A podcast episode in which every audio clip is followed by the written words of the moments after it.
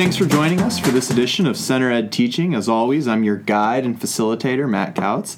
And today I'm joined by my indomitable colleagues, Roberta Langer-Kang and Christina, Christina Romeo-Compton. And before we get into the thick of today's podcast, I just want to clarify a few housekeeping things. First, you can find the links to the important resources from our last discussion in the show notes. Secondarily, we referenced our website, but we actually didn't give the link. So the link is w w w dot c p e t dot t c dot columbia dot e d u.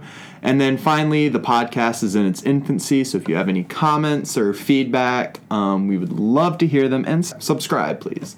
Um, so today we're continuing a conversation we started in the last podcast, but that we didn't have time to completely cover in the depth that we needed to. We talked about Common Core and ways to use the standards, but what we didn't talk about is how that looks different in different disciplines. So that's really where we want to focus today.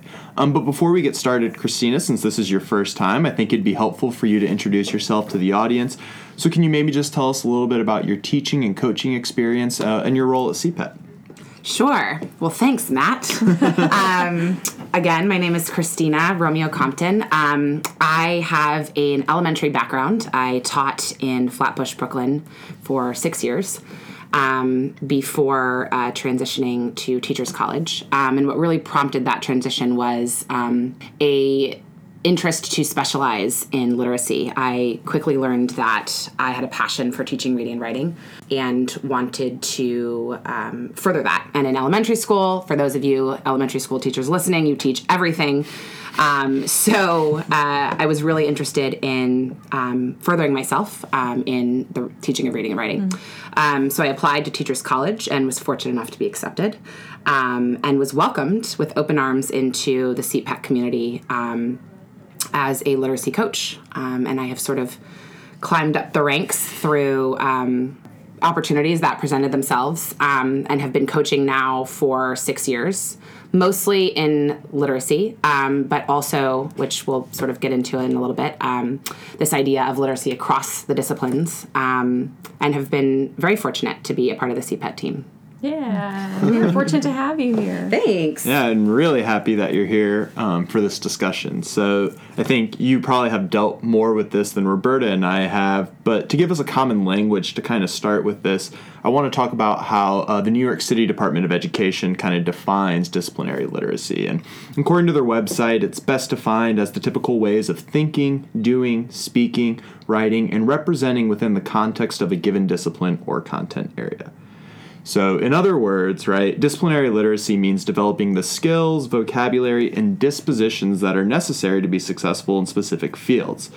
But, I mean, that basic definition really only takes us so far. So can you maybe build on that idea? Or- sure. Um, and I think, yeah, this, just to, to reiterate that a little bit, I think that this is something that um, has been put forth um, more recently by the New York City Department of Education um, and Carmen Farina as the chancellor. And it's sort of, I don't want to say that it's in its infancy because it's definitely been something that um, people in education have been talking about, but it's sort of the first time that we're seeing it put out there mm-hmm. and named mm-hmm. um, and, you know, literature um, being shared with, with teachers and educators to familiarize themselves with it more. Um, and to really kind of understand what it might mean for their teaching. Um, yeah. I think it's interesting because disciplinary literacy might feel a little bit new, and it also seems like a contradiction to mm-hmm. how we've been talking about literacy across content areas. It's been a really important conversation topic uh, across schools for a while, this idea of, like, you know, literacy across the content areas, or reading across mm-hmm. the content areas, or writing across the content areas, that everybody should be a reading teacher, or everybody should be a writing teacher, and disciplinary literacy, and that's, you know, like reading and writing is the same in every discipline, and then disciplinary literacy comes out and says, no, no, no, it's different, mm-hmm. right? It, and, and I think it's important to sort of position both of those initiatives not as being opposites, but be, as rather as being in a sequence, so there that that that there are sets of foundational skills in mm-hmm. reading, writing, listening, and speaking that kids need to have that will impact their understanding and their comprehension across all content areas. Mm-hmm. And then we get to a certain point where once you have built some capacity basic in that area, and the intermediate, right? right? right? Mm-hmm. That then the discipline, reading within a specific discipline then becomes more nuanced. And those sort of basic mm-hmm. foundational skills are no longer sufficient to sort of read in depth in those areas. Yeah. yeah, and so I think where you're going with this is something that we need to pause and talk about mm-hmm. um, for our listeners is specifically the relationship between disciplinary literacy and Common Core. Right. Because yeah. I think that's been one of the big um, changes that has really put disciplinary literacy at the front. So how do we see the relationship between Common Core and disciplinary literacy? Yeah, I mean, I think that um, under the Common Core, I mean, if you if you look at actually what the what kind of standards we have under the Common right. Core. Um, there are only E L A and math. Um, there is no, there are no standards for science. There are no standards for history, right? That the idea content being standards. Content standards, right. right? The idea being that you are um, incorporating different content um, within um, the E L A standards, mm-hmm. right? And the emphasis sort of shifting more towards skills. Right, and this idea of um, supporting students in accessing and communicating in different con- with different content using particular li- particular literacy skills, mm-hmm. um, and so there's really been a shift towards more of this, as you were saying before, like this being able to argue, to read, to write, to listen, to speak yeah. um, in these different disciplines, and yeah. I think it becomes even more important as you move up, as students move up into the grades and they're introduced to more complex texts. They're being asked to look at technical texts mm-hmm. um, and to create arguments and craft mm-hmm. arguments about these. So I think the implications and the stakes become a little higher um, as students move up even into high school. Yeah. Yeah. And so I, I want to build off um, what that means in particular contents. But mm-hmm. Roberta, I want to put a question to you because mm-hmm. oh, no. we, we've had a conversation kind of about some of the shifts in Common Core. Yeah. Mm-hmm. And so how does this differ from content standards? Mm-hmm. In essence, what implications does this have for teachers and students? Yeah. So one of the things that's really, I think, elegant about the Common Core standards is that they, they're framed with these anchor standards. Again, mm-hmm. so ten anchor standards in reading and in writing and in Uh, and then and then six mathematical principles. And the speaking and listening standards. Yes, yes. So each of the standards across all content areas are founded by, are sort of grounded in these anchor standards that sort of holds place, mm-hmm. right? And they're generalized because they're not associated with a particular grade level or a particular content area, but it's this sort of aspirational skill that we think people should learn how to do, should know how to do this thing, to be able to cl- read closely, mm-hmm. right, for, for a central idea or purpose, to be able to write an argument um, using using evidence and reasons, for example. But then what they do is not only does this do the standards then break down grade by grade by grade, what does this look like and what is the sequence of skills around that anchor standard, but then also by domain, there is a strand of literacy standards for E L A classrooms. There is a strand of literacy standards in social studies mm-hmm. and literacy standards in math and, techni- and in science and technical subjects. Mm-hmm. And so then you have this anchor standard, right, that's maybe about like, you know, uh, use, you know, can find evidence to support your reasoning. Mm-hmm. Uh, and and then in when you look at it in science, it's about using evidence from experiments um, to support your hypothesis. Mm-hmm. And when they look at it in social studies, it's about using evidence in primary and secondary sources to establish claims, mm-hmm. right? And so what we see is how the standards within these subject area specific strands actually begin to call out mm-hmm. the discipline specific moves that people mm-hmm. have to make. They're all connected by this sort of general overarching standard of, you know, close reading or analysis or argument or, you know, whatever the, the topic might be. But then they are beginning to allude to, not mm-hmm. allude to, I mean, saying explicitly, it's a little bit different in science. Yeah. It's a little bit different in social studies. It's all this connected to this same anchor, but it looks different ways and it evolves in different ways. Yeah. So, I, and I think we're kind of tiptoeing around mm-hmm. it, but I think this also is a shift for students in that it's empowering them to find knowledge on by themselves mm-hmm. and to create that knowledge, yeah. mm-hmm. right? It's it's not this idea that there's a content, there's content that you learn. Right. Th- there is some of that, but also you're going to learn these skills mm-hmm. so that you can find that content yeah. and that you can create that content. And I think there's a... that's really empowering for mm-hmm. students and kind of democratizing of intelligence. And, mm-hmm. and what you would hope is that it's also empowering for teachers too. Right. Because, and, and implementation-wise, we know that it doesn't work out this way all the time. But if you're really adhering just to the standards, then in terms of what I teach, there's extreme freedom. Like, mm-hmm. oh, I didn't get to this topic because I spent more time on that topic or whatever. Right. right? Like, I, I should have much more freedom to determine the what of what I teach and these sort of guiding principles about what students should be able to do, um, those what those skills are, that that's where the standards are really focused. And yeah. So, no, go ahead. Christina, so I want to put yeah. this to you now because mm-hmm. now we're starting to talk about what this means for teachers. Mm-hmm. So what does this actually mean for teachers in their particular classroom, how they think about planning, how they conduct their classroom, or how they even conceptualize what it means to plan anymore? With disciplinary literacy, right, I think that um, there is... And for content area teachers, it becomes a little bit tricky because there's always this tension of like, I need to teach content. I need mm-hmm. to teach content. But there is, and with disciplinary literacy, I think there is an emphasis on more of the skills.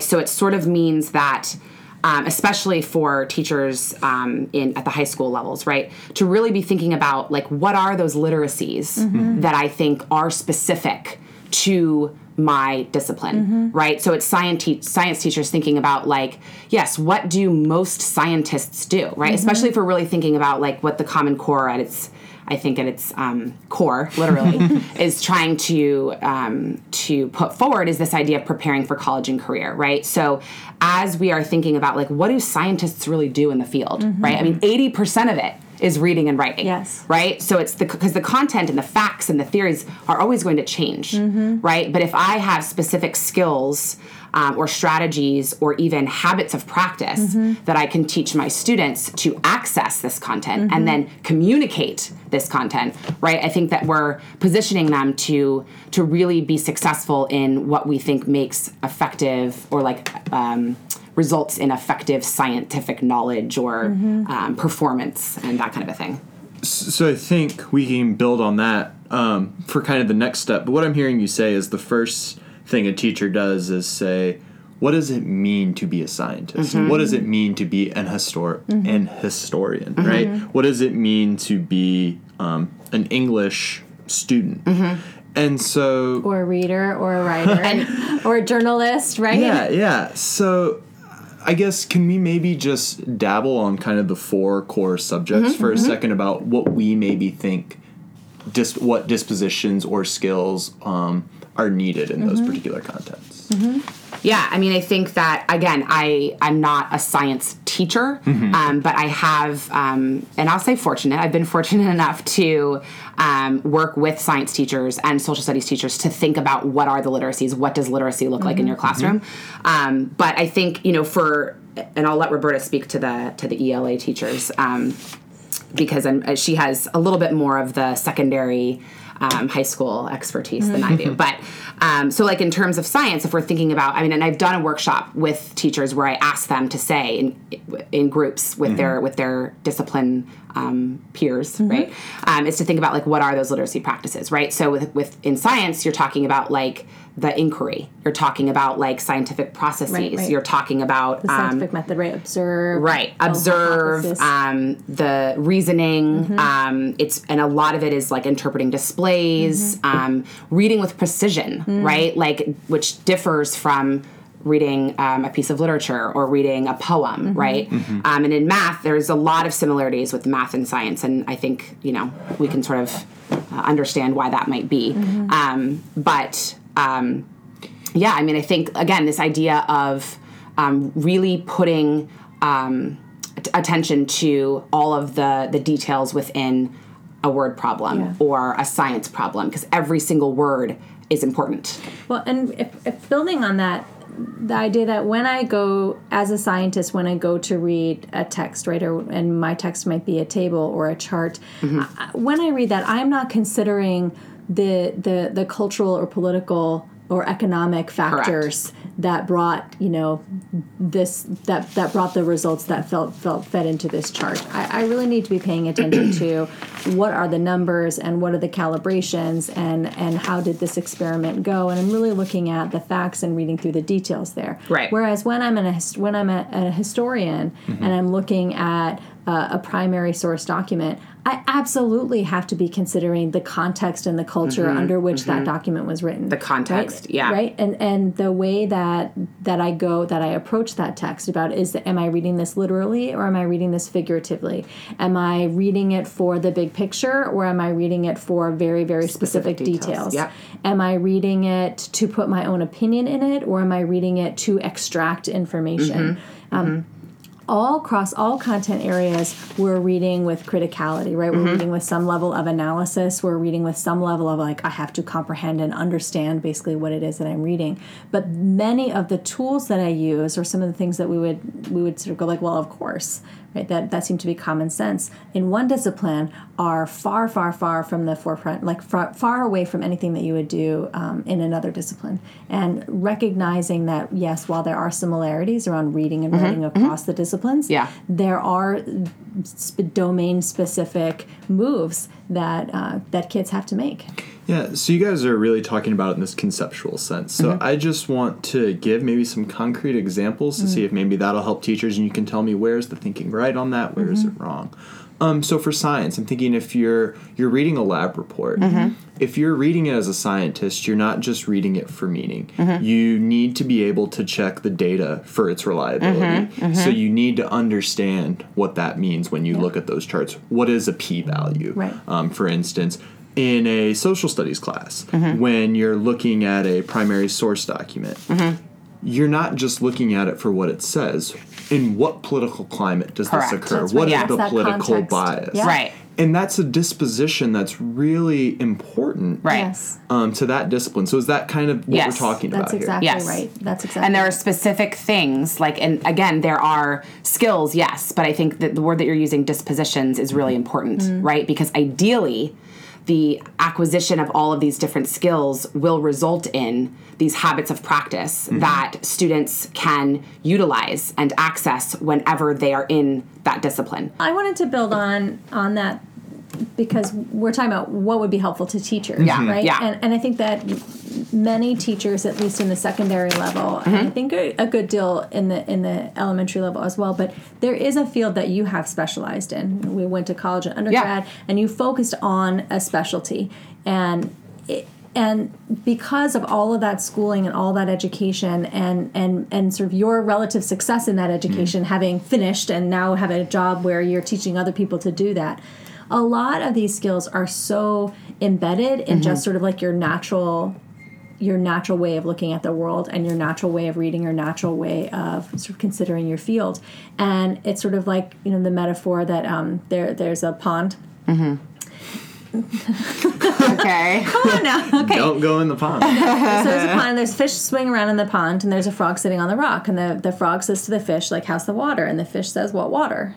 Right. right? Because the fish is always in the water, and so it doesn't necessarily even recognize it or acknowledge it anymore. Okay. That when you're embedded and you're seeped in history and you're always looking at everything from the context of was like, well, who was that written by and when was it written right. and what was the culture, mm-hmm. what was happening at that time, and I use all of that as a lens to un- interpret and understand the, the current content that I'm reading, that you can forget that you do that. And right. I think it's really important yes. for teachers to be considering and asking this question, like, well, what does it mean to read and write in my discipline, and and not assume that our kids yeah. automatically have that same fr- frame of mind, right? So we're swimming around in the pond, and our kids are on the are you know are they're not frogs.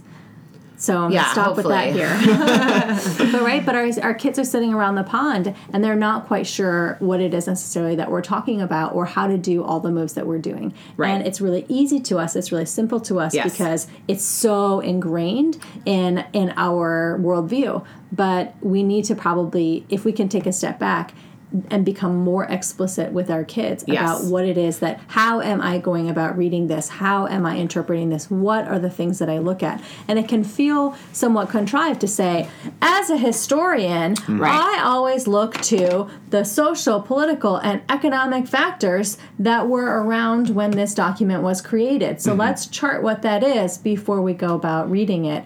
that can feel contrived, but it's really valuable yes. for kids because that's how they're going to learn to embed. But it's also how they're going to learn to differentiate between the reading that they do in yes. English and the and reading that they do ten minutes later in science and the reading mm-hmm. they do ten minutes later in social studies. Right. And I think building on that, I think what, you know, speaking uh, to your point, Matt, about like what teachers, what kind of shifts this, this um, implies for teachers is this idea that Um, they are sort of the insider, right? Or they are sort of the expert in their discipline, right? Mm-hmm. And they are now trying to um, support their students mm-hmm. in becoming ins- insiders mm-hmm. into that discipline, mm-hmm. right? And to sort of unlock the codes, That's right. right, that are um, you know, reflected in, in some of the texts, which it oftentimes can feel like codes that mm-hmm. like they don't understand, mm-hmm. right? And um, it can no longer, I mean, I think really what Um, is at the heart of disciplinary literacy as well, is this idea that, like,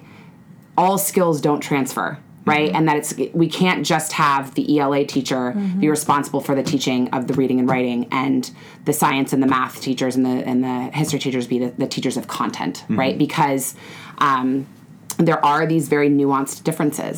And I think um, that, that yeah. because the, the language has either been, everybody has to always teach reading and writing, and that reading and writing is the same across content areas, right? Writing right. across the curriculum is a school-wide initiative mm-hmm. where we all do the same thing. And that, there is a time and a place for that. That's a valuable endeavor, mm-hmm. right? Especially when you're working with, with a, a community of struggling readers and writers where mm-hmm. we're still working on building those foundational skills of being able to decode and comprehend on, le- on grade-level text. So there's absolutely a place for that. But when we move beyond that mm-hmm. place, and we're all ready to, to begin sort of this disciplinary literacy pathway, it's important to to not say, like, well, if the English teacher is responsible for all of the reading and writing and everyone else is responsible for content, the English teacher is going to teach how to read and write in English. Mm-hmm. Right. Right? With and, literature. And that is not right. going to translate to how to read and write in science or how to read and write in social studies. And and so because the bulk of all of those content areas are about reading and writing mm-hmm. and listening and speaking, but within a smaller genre of texts mm-hmm. with scientific text. You know, any science course could be also renamed Reading and Writing Informational and Persuasive yes. Text in Science. Yes. Yeah. Like reading yes. and Writing in History. Right. Right. Reading and Writing Historical Documents, a k a history. Right. Well, and, and to what you're saying, too, in a science text, there usually is bias, but the right. way you detect it is right. different than you do in a political speech, right? right. That's right. part of this different skill. Can you say more about that? Um, well, so I, I'm thinking of, and, you know, put it in a current context, the debate on climate change. Right. Right? You have this research that comes out that says climate change is a real thing, uh, carbon dioxide is a huge contributor, and you have uh, research that comes out, uh, granted it's a small minority, that says climate change is not a thing, right? The Earth goes through cycles. And so there are arguments mm-hmm. posited there. And you can argue, right, there's a bias because a scientist may frame their argument that climate change exists in a particular way to incite action, mm. uh-huh. the same way someone would on the other side. Mm-hmm. But the nuance of that is different than um, Abraham Lincoln, mm-hmm. right, trying to elicit a particular reaction mm-hmm. with the Gettysburg Address. Mm-hmm. Mm-hmm. Um And so, sorry to, like, switch gears, but yeah, I, no. I think this is a great place to also reference you all to the show notes because yeah. Christina has some mm-hmm. amazing resources. Because if you're saying to yourself, God, I, I'm, like, struggling to think off the top of my head, what are these techniques in my discipline uh, mm-hmm. that I need to teach? In the show notes, we have those by content, so you can look through and be like, oh, yeah, this is it, and to help guide your planning. Mm-hmm. Um But now to kind of come backwards. So we started with a teacher's thinking about planning this for their classroom. The first thing they do is identify what... Oh, yeah, that's what we were talking about. Yeah. what, what, wait, wait, wait, bring us back, Matt. Bring us back. Good job, facilitator. what what the uh, techniques are yeah. particular to that discipline. So yeah. I'm a teacher. I've identified those. Yeah. What's my next step? And so I think, yes, um, bringing those to the forefront, or perhaps even just reminding ourselves mm-hmm. of what those are. Um, and then I think also um, when we are going to be looking at a specific text, or we're going to introduce a specific text to, um, to in our class, um, to really kind of analyze that text and think about, like, what are my implications for teaching here, mm-hmm. right? Yes, I need to be teaching them about content. I might need to scaffold the content a little bit, but I might also need to think about, how is this text written? How is it organized? How is it structured? Um, and then also thinking about, like, what might be those very specific attributes, um, uh, whether that's um, even just the way that the text is written, right? Like voca- certain vocabulary words, are there a lot of abbreviations? Are there, is punctuation used in a specific way? Um, and be mindful of those um, as we plan for that lesson. Um, and to really support students in in considering all of those um, as we're engaging in, in a particular content. Yeah, and there's a piece that I that I think I'm hearing, but you're not saying explicitly, that I mm-hmm. want to see, like, if sure. I'm right, is that, so the teacher has their content. Right. And that's the core of where this is coming from. So instead of the teacher saying, ooh, I'm going to teach this particular technique today, they yes. might be saying, this is the content I'm covering. What in this content can I use to teach that Um, disciplinary technique? Mm-hmm. Yes. Yes. What can I teach my students to access this specific content, right? Um, and to engage with that content in ways that allow them to um, really understand it, yeah. right? Mm-hmm. And to, uh, it's this idea, too, of, like, uh, we. I, I think you had mentioned this before, maybe maybe not, I could be forgetting, but this idea of, like, knowledge banking versus yeah. knowledge production, yeah. Yeah, right? Yeah. So that it's, ideally, we're not just saying, okay, memorize these different right. facts, memorize right. these different details, but no, now I, I can engage in conversations right. about mm-hmm. this content. I can write Um, you know, arguments with this, mm-hmm. with using this content, right? Mm-hmm. Um, and that we're starting to understand, like, how knowledge is produced in this discipline, rather than just, oh, I'm banking this for the Regents exam I have to take, or right, right. just to pass this course, right? I think one of the things that's really hard, though, for teachers is, like, how do you do that? Right. Right? So that idea of, like, okay, so I look at my text and I figure out, like, what are the things that my kids need to know about reading in my discipline, and then teach that. Right. Like, I think that that's really... That that is the process, but but what does yeah. that really look like? And I feel like it's a good point to bring it back to the Common Core, who has some that has some. I sound like such an evangelist. I'm not really. I'm not really, but I do feel like there are some merits. The Ted here. Cruz of Common know. Core. No, it's not. No. But, what are you going to do if it's uh, off the table? Well, it's, it's, I'll, I'll use it the exact same way I use it now, which is as a as a critical framework. as a as a resource and a framework, right? Yes. But Standard ten, the Reading Standard ten, is about that that. Students read and write texts uh, on their grade level independently, mm-hmm. Re- read increasingly complex texts on their grade level. Mm-hmm. And the Common Core does some interesting work around defining what makes a complex text. And I'm bringing this around to disciplinary literacy in a second. Yeah. But um, there are three ways that the Common Core outlines what makes a text complex. Right. One is quantitative, one is qualitative, and one is the reader, the, the reader and the task. Right, mm-hmm. um, the the quantitative is pretty simple, but com- that that kind of complexity with the quantitative leveling has absolutely nothing to do with content. Right, right. Mm-hmm. It it could be, you know, very very very basic content, or something that's very easy to understand but just sort of written. But it could also be complete gobbledygook, and mm-hmm. and you'll get a nice little uh, Lexile level on, like, gibberish, yeah. right? Because it because that algorithm can't read content, it can't read for meaning. Well, right? And I think that. That's the teachers, um, or a lot of E L A teachers I know, their constant critique that, oh my God, Romeo and Juliet yeah. is a fifth grade Lexile. Right, exactly. Right. No, it's yeah. not. No, it's not. Exactly. Yeah. Right? Or you take something like The Bluest Eye, right, mm-hmm. who by Toni Morrison, that uh, also gets a very low, you know, fifth or sixth grade Lexile, but it, it deals with very, very difficult, yes. complex, and adult themes. Mm-hmm. So we have to be careful. It's very easy that we, we slip to, like, oh, this is an on-level text because of its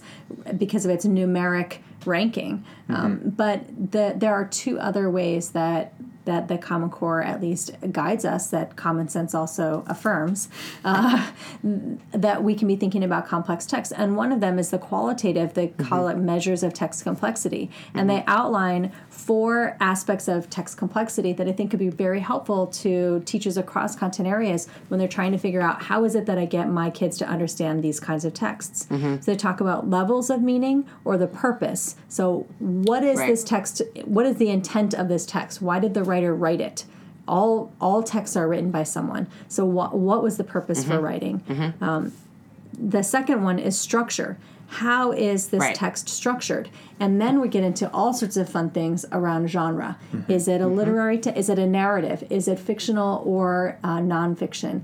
Um, if it's informational, if it's nonfiction, is it informational? Is it persuasive? Is it is it an advertisement? You know, and then we can get into sorts of big genre and subgenre questions. But the difference between reading an, an historical document or an experiment, right, or or de- right. or definitions. Even the genres of a textbook um, are extremely helpful for kids to understand, you know, the header and the pictures and the captions and all of those text features that become predictable. Right. The number one thing that people say is the determinants between a text being easy for them to read or difficult for them to read is this idea of familiarity. Right. I know what to, Your prior I, knowledge. I understand yeah. it because I'm familiar with mm-hmm. this genre. And in order to become familiar with it, we need to break it down for people. Um, the third one is language, uh, conventionality, and clarity. So how clear is the language? How clear is the words? Well, what is that? That's disciplinary vocabulary. Right. Right? That's domain-specific. Dis- domain-specific right. vocabulary. Mm-hmm. What are the words here mm-hmm. that are not common sense words or not common as part of our sort of like non-discipline-specific vocabulary?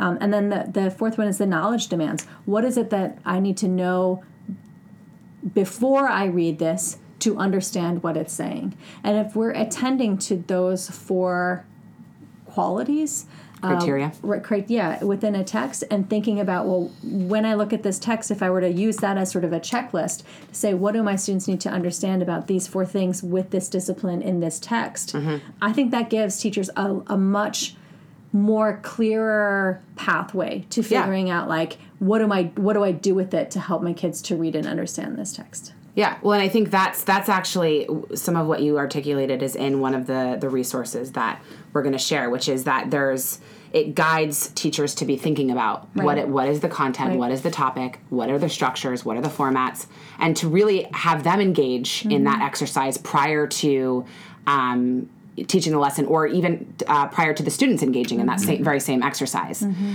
Um, Because I think that's where oftentimes, as as you were saying before, Roberta, like we take those things for granted. That's right. Right? And we, because we just do them automatically, we do them sort of like they're, they're uh, way back in our brain, and we have to access, it's easy for us to access them, yeah. right? And I think that the other thing that teachers um, can really be doing to Um, to support this idea of disciplinary literacy is making their thinking a lot more visible, yeah. right? And looking at a chunk, even just the first chunk of a text, and saying, like, how am I reading this? Mm-hmm. And even even writing those things down, even saying, like, Take okay, when I... From right. the elementary teacher is going to tell us that we yes. need to model for our yes, students. Yes, and sometimes this feels uncomfortable, but it is hugely important, right? Like, we need to be modeling for students and having them engage in, in observation um, and supporting them through guided reflection of, like, okay, what did you just do when you read that? What did you just right. do? What did you just do?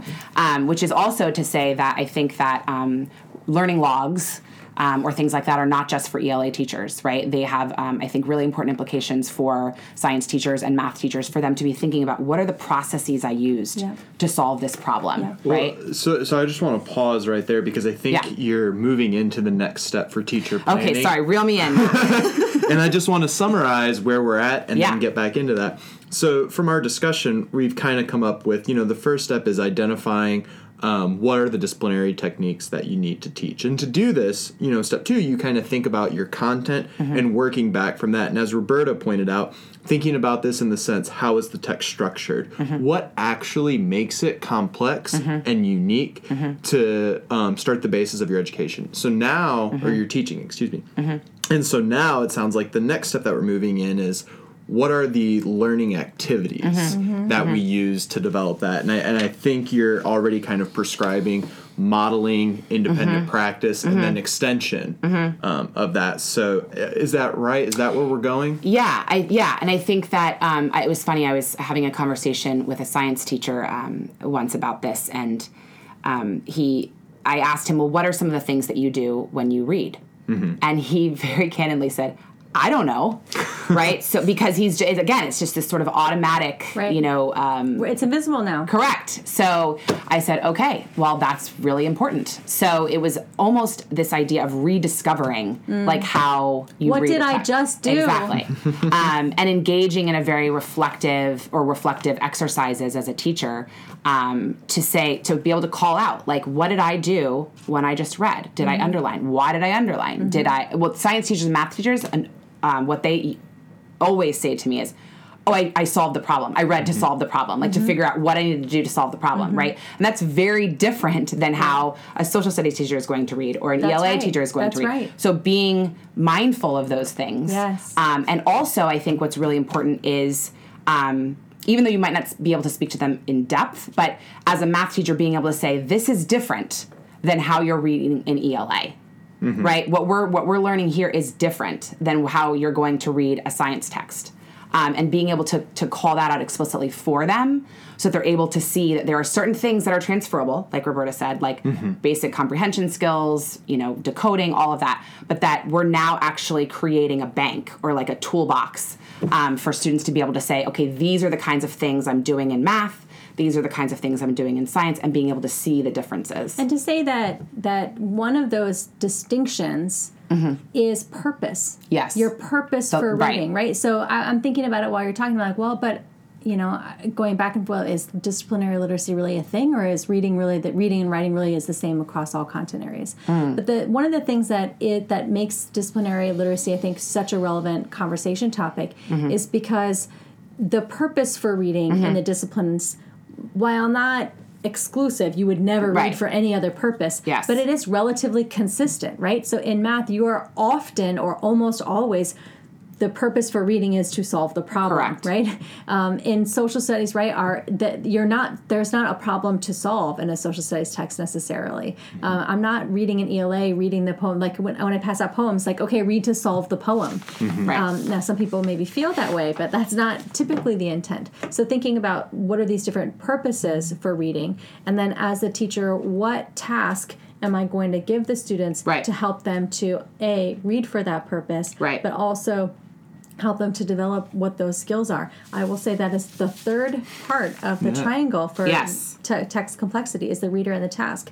And so often, I know um, as a teacher, and I know many teachers who have felt paralyzed, I can't give these academic texts to my kids. I can't give my kids primary sources. I can't give my kids the actual, you know, Gettysburg Address, because nobody's going to understand that they're reading mm-hmm. at a fifth grade level. They're reading at a seventh grade level. Mm-hmm. Like, it's too complicated. And mm-hmm. so our response um, has often been to shy away from complicated texts because we don't want our students to be frustrated, which is a very good and powerful instinct, right? Mm-hmm. I want to protect my kids. I don't want to put them in situations where they're going to be frustrated with their learning, or they're going to um, opt out of the learning experience, um, but but that sometimes has resulted in, well, I'm just going to explain it to them, mm-hmm. right, right, right, so that they, and I'm going to put it in words that they understand. And while that banks knowledge, right. it doesn't really build skills, right, right, and so or the um, transference of those skills, right. or for the students to even be able to apply those skills. Mm-hmm. Right. So one of the ways that I think that. Um, that we have to be able to consider then is, if they might not be able to read and analyze the entire complex text, mm-hmm. but they can um, outline it, they could map it, they could identify the words that they're struggling with it. So the task that I give the students, what I ask them to do with the text, mm-hmm. is as important as breaking the text, the text down yeah. or the text itself. Yeah. And there are lots of ways, both both high level and also like low level. Um, and what I mean by high and low, let me say that in a different way.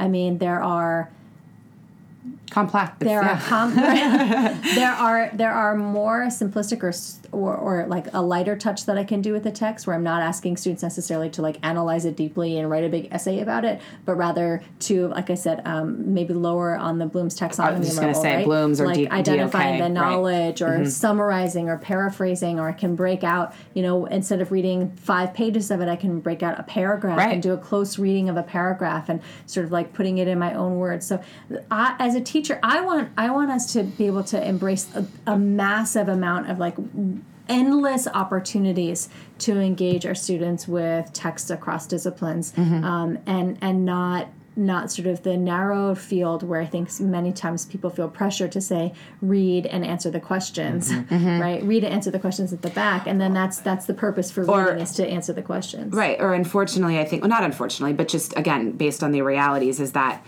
oftentimes what I've seen in, um, when I've worked with social studies teachers or I've worked with science teachers is that they...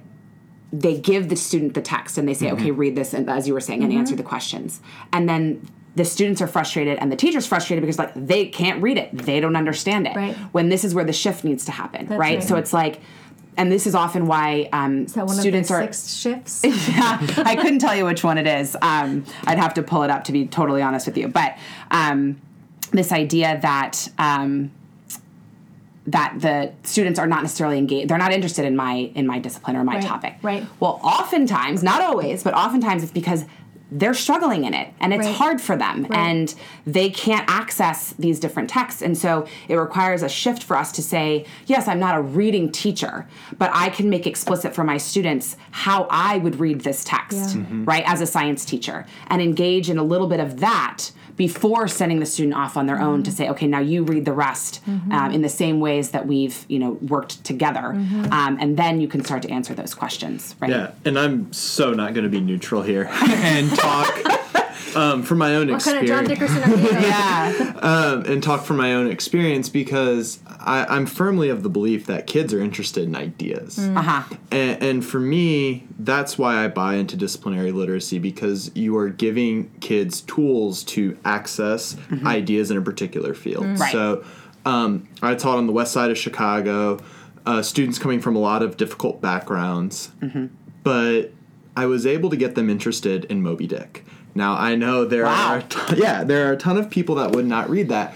And I attribute that to we spend mm-hmm. twenty-five minutes on Call Me Ishmael and all the ways that that can be interpreted. And that framework provides the kids the skills that they need, mm-hmm. at least rudimentarily with additional support, mm-hmm. to think about that text at multiple layers. And they start saying to themselves, oh, my goodness, like, this text is so rich.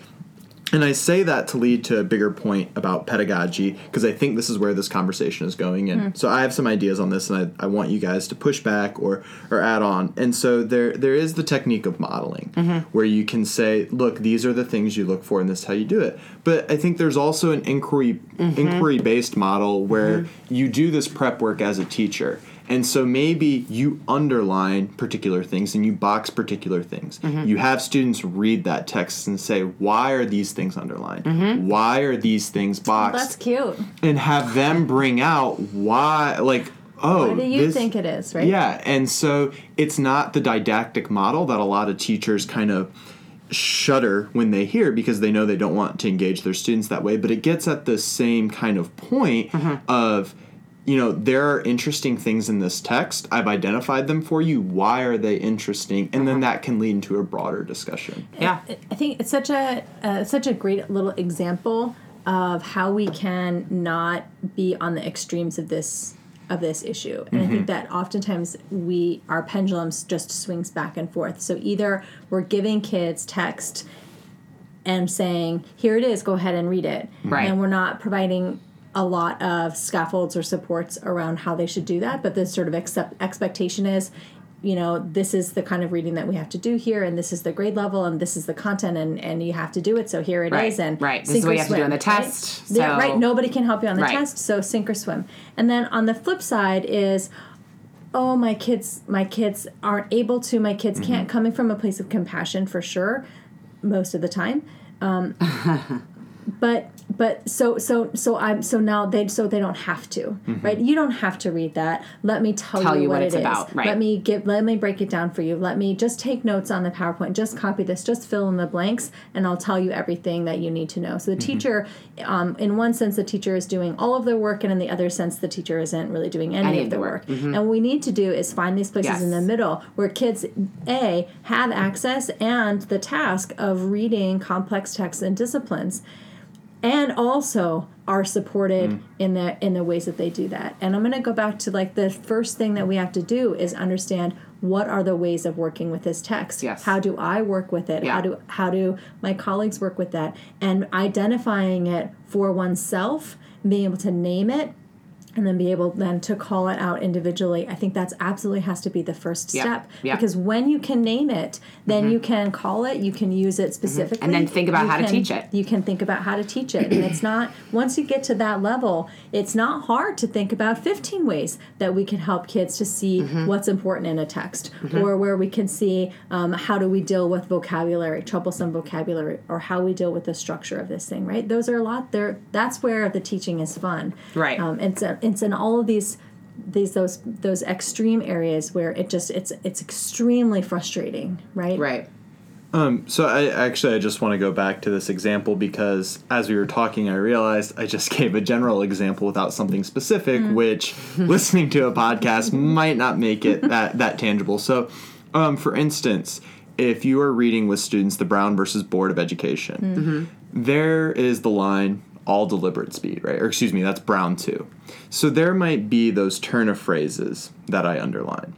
But I also might box in um, previous cases that have been cited because mm. when I read Supreme Court opinions, that's something that I see, Plessy versus Ferguson, right? So I'm going to box that in to draw students' attention so they say, hmm, why is this box in? Or why is that language important? Mm-hmm. I might put stars next to evidence. Yep. Okay. Because that's what students are going to need to look for is yep. like, ah, this is We're how they read. Coding the text. Yeah. Exactly. And then when they go into it, that opens the discussion. I don't know if that makes my point clear, but yep. I'm hoping it does. Yeah, I think it provides a little more commentary of what it would actually look like. Yeah. Um, and to show yeah. how that is a versatile strategy, right? You're giving the example that one way that I could help my kids read a complex text is that I can code it for myself mm-hmm. and not tell them what the codes are. Right. And the task that the students have is not so much to read and interpret the document, though that is a side impact, right? Mm-hmm. The task that the students have is figure out what these codes mean, mm-hmm. right? Why are some lines underlined? Why are some phrases boxed? Why are some things starred? Because that process, that inquiry process of trying to figure out and mm-hmm. solve that problem, so to speak, um, mm-hmm. is a way that it's going to help them to understand commonalities mm-hmm. um, and ways of reading that text mm-hmm. so then that they could later apply that. Mm-hmm. The flip side, right, so to tweak on that would be to say to kids, okay, these are the kinds of things we're looking for. We're right, looking exactly. for evidence. Right. We're looking for right. previously cited court cases. Yeah. We're looking for, and you know, the main points. Right. And we're going to code that. What codes should we use? We'll come up with those together, and now we're going to practice that, right? So both ways are are are both fantastic. They're, right. But uh, so it's not... There's one way to do it. Right. There are a hundred ways to do right. it, uh, and we can do it inductively, and we can do it deductively. But the purpose, the point is to do it, right? Yeah. Right? right? And that we can't just turn them loose on like, oh, we're we have to read more. The kids have to read more complex stuff. Well, Here let's just throw it right. at them. Right. Or oh no, they they couldn't possibly read that. Uh, let's not. Let's hold it back, or let's abbreviate it, or things right. like that. Yeah. Um. So Christina, I'll mm-hmm. put this towards you because. Sure. You know, something we've been talking about is teachers don't think about that they have this knowledge or think about how to communicate it in some mm-hmm. ways. And, and I do think it's important to say that a lot of that also probably has to do with pedagogical training, that teachers are often taught techniques. And sometimes those techniques are content specific, but it's not something when they're teachers and they're getting professional development mm-hmm. that often is recurring, or at least the teachers that I've worked with in the schools that I've worked in. It's mm-hmm. it's very much low-level things. So if I'm a teacher mm-hmm. and I'm looking for training on this, mm-hmm. where can I go? What are some additional resources that I can maybe use to develop mm-hmm. on this? Um, it's a great question, and I think um, a lot of my interest in disciplinary literacy um, stemmed from the fact that schools were asking me uh, to yeah. go into their um, to, into classrooms and support Um, content area teachers mm-hmm. with increasing literacy in their classrooms, right? And so this is what prompted sort of my exploration of, okay, what does this mean or why is it important? Because I had to get the buy-in from the teachers. Mm-hmm. Um, so I had to present it in a way that um, that they could access mm-hmm. or that they could appreciate, right? Um, so I think a lot of it, uh, and to your point, is a lot of the way that I approach the coaching work is to have them Um, read texts together mm-hmm. and to have them engage in reading exercises to think about like uh, to think about their own reading experiences or their own methodology, I guess, mm-hmm. to to reading these different texts and to create space for them to reflect on that a little bit. um, and to call those things out. And then ideally to discuss that a little bit more with their colleagues um, within their discipline mm. um, as a helpful starting point, right? And then um, for them to... Um, For, then to support kind of more of the implementation of this in their classrooms through mm-hmm. observation and through having these critical reflection conversations afterwards to say, like, well, how do you think that went? Mm-hmm. Like, how did students do? Um, what kind of texts are you anticipating um, uh, as as the focus for different units of study moving forward? Like, mm-hmm. how can we start thinking about those texts um, both in terms of their content, but also their complexity and also their formats and their structures um, to plan ahead for the ways in which we need to support mm-hmm. students in reading this text. Mm-hmm. Um, so that's kind of been a lot of the ways that I've, uh, a lot of interactive, like hands-on mm-hmm. type of professional development to where teachers are engaging in the very kinds of activities that they'd want their students to mm-hmm. engage in. Yeah, and shameless plug, Christina is more than happy to come to your school if you just want yes. to reach out to us at C PET. Yes, um, and there are resources, like I said, um, on... the uh, the show, show notes, notes. Um, that I've that I've provided, but there obviously are more, and I think that if teachers have like specific types of activities or yeah. resources that they're looking for, oh, definitely share, reach share, out. Share. Yes, but I yes. think also as a new or conversation mm-hmm. in New York City, at least, it, it's really valuable for us at C PET and other organizations, I'm sure, are doing this, but to hear from teachers, like what mm-hmm. what are the things that we're struggling with mm-hmm. in terms of considering what literacy looks like within every discipline and what's similar across the disciplines and, and what's unique, and and to hear from people about what am I really struggling with and how would I implement this?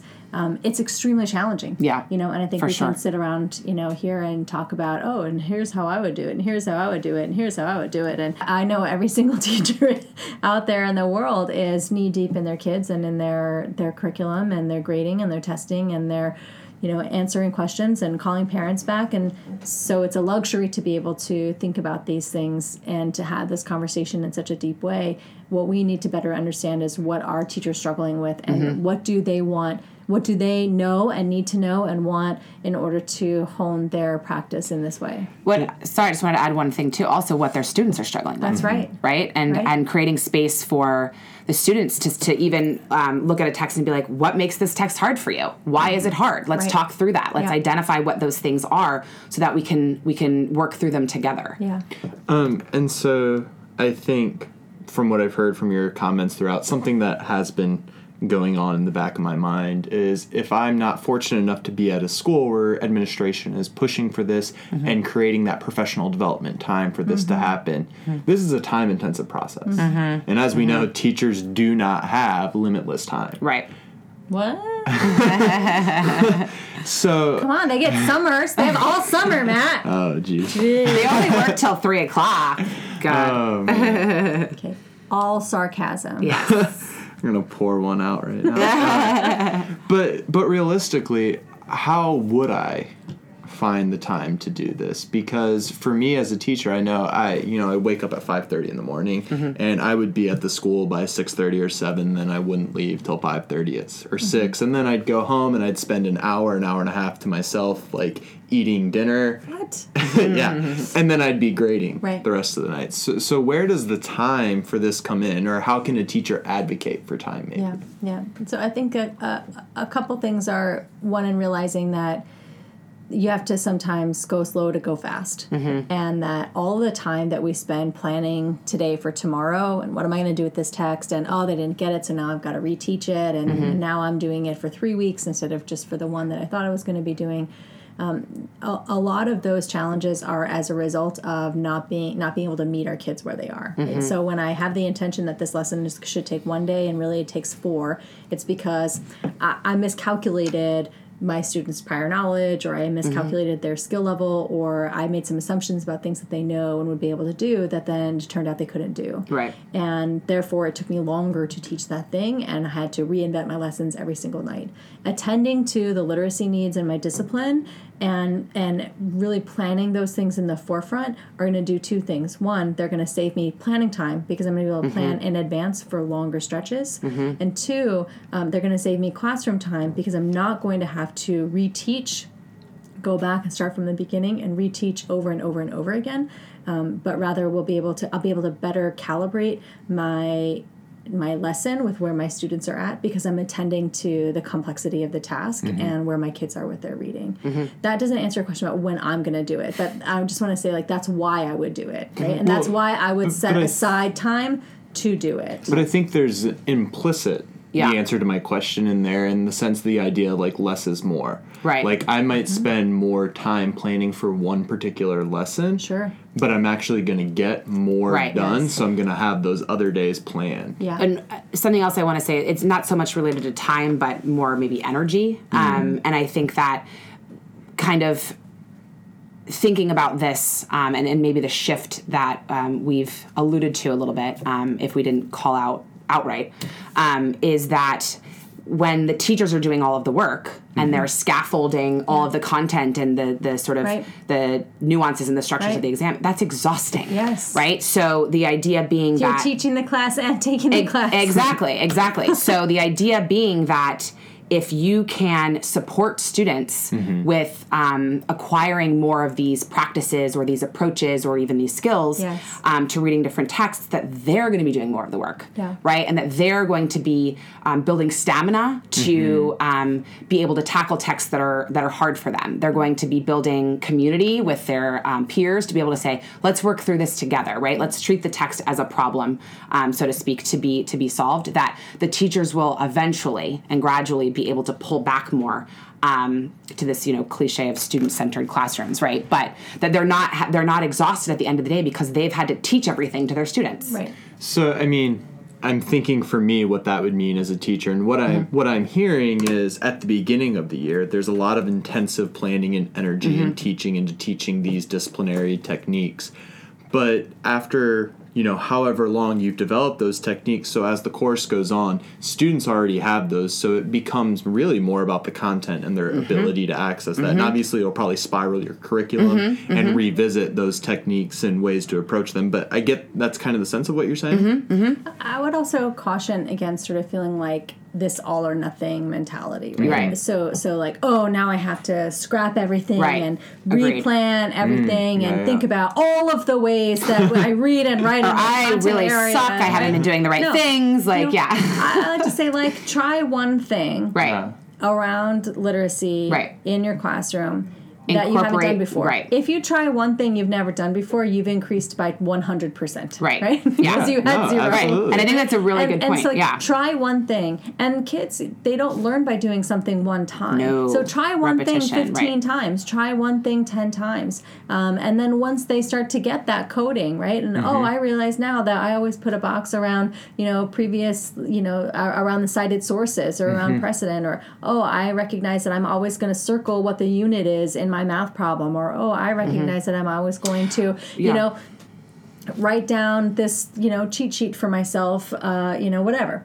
Um, you know, you try it one time, and then once the kids are showing that they got it after two weeks or after three mm-hmm. weeks, then try something else. That it doesn't, it's not all or yes, nothing. It's one right. thing at a time, and right. I can do it by myself, right. and it will have an impact on my kids. And when I can collaborate and work with my department, you know, Matt, you were asking, like, what is a teacher? What is a teacher to do? Yeah. You know, if they're like, oh, I want to try this, but you don't necessarily have a mandate from your administrator or necessarily right, but but grab thinking colleague, about yeah. how can mm-hmm. I grab my colleague who who sits next door to me mm-hmm. or who's in my department? Can we make this a departmental focus? Mm. Uh, can we request a planning day or use a planning day to to, to focus on this? Right. Um, can we find some texts that are out there that are talking about disciplinary literacy? So, like, I can be educated myself about what it is that we're trying to do. Um, but I think asking for it. I, Teacher agency, beautiful yes, thing. Yes, yes. But I think also, too, like, I love this idea of just trying one thing or committing to trying mm-hmm. one thing. And so maybe that's even just incorporating this learning log thing, right? So at the end of every lesson, we're going to just do a little bit of writing of, like, what did we learn? Mm-hmm. What was what was hard? What was easy? What were the processes that I used today? So that they can start to document their learning, and then that becomes a resource to say, like, oh my goodness, mm-hmm. yeah. look at all of these things that I've been learning. Look at all of the things that we've yeah. been learning together, um, rather than just, you didn't get it, right? Mm-hmm. So that there's a celebration there to be mm-hmm. had. Um, and I think one other point I want to make, too, is just that, um, you know, this idea of identifying the skills and the, the literacy practices that are unique um, or um, uh, specific to your discipline can help um, create um, less of an emphasis, like it would it would create less of um, a need to teach content and skill, content and skill, content and skill all the time, right? That mm-hmm. you're establishing these skills and practices that now the only thing that's changing is the content, that's right. right? And I'm not having to every single time teach right. a new set of skills and right. with a new set of content, that they're able to now access the skill, right? And use it to um, approach a, a, a new content or a new unit of study or mm-hmm. whatever the case may be, yeah. so... So we're winding down on time here. Yeah. And so final thoughts on disciplinary literacy, whether the social implications, mm-hmm. whether the classroom implications, um, words for teachers who are thinking about this or maybe not on board. What's one thing you would like to kind of leave out there? So I was just thinking about this. so the, as we were talking, Christina, I just thought about this sports analogy, which um not a sports person, but I, I think that this is going to ring. I, I hope that this rings true. But like, there is a certain amount, there are a certain amount of skills that are across many sports. Mm-hmm. So, for example, athleticism, athleticism, right? Running, you know, throwing a ball. These are these are skills, the athletic skills that are across. Children learn to run, mm-hmm. yeah, right? But not all children are, are football players, and right. the kind of running that you do in basketball mm-hmm. is still running, but it's different than the kind of running that you do in football or mm-hmm. in cross country or in a track Absolutely. sprint mm-hmm. uh, or, you know, in soccer mm-hmm. or football. I think that that's similar to sort of like literacy across content areas and disciplinary literacy, that these generalized skills around athleticism, the running, mm-hmm. the throwing, right? Yes, those are things that everybody who's going to be an athlete, you know, needs to know and be able to do, and that goes across sports.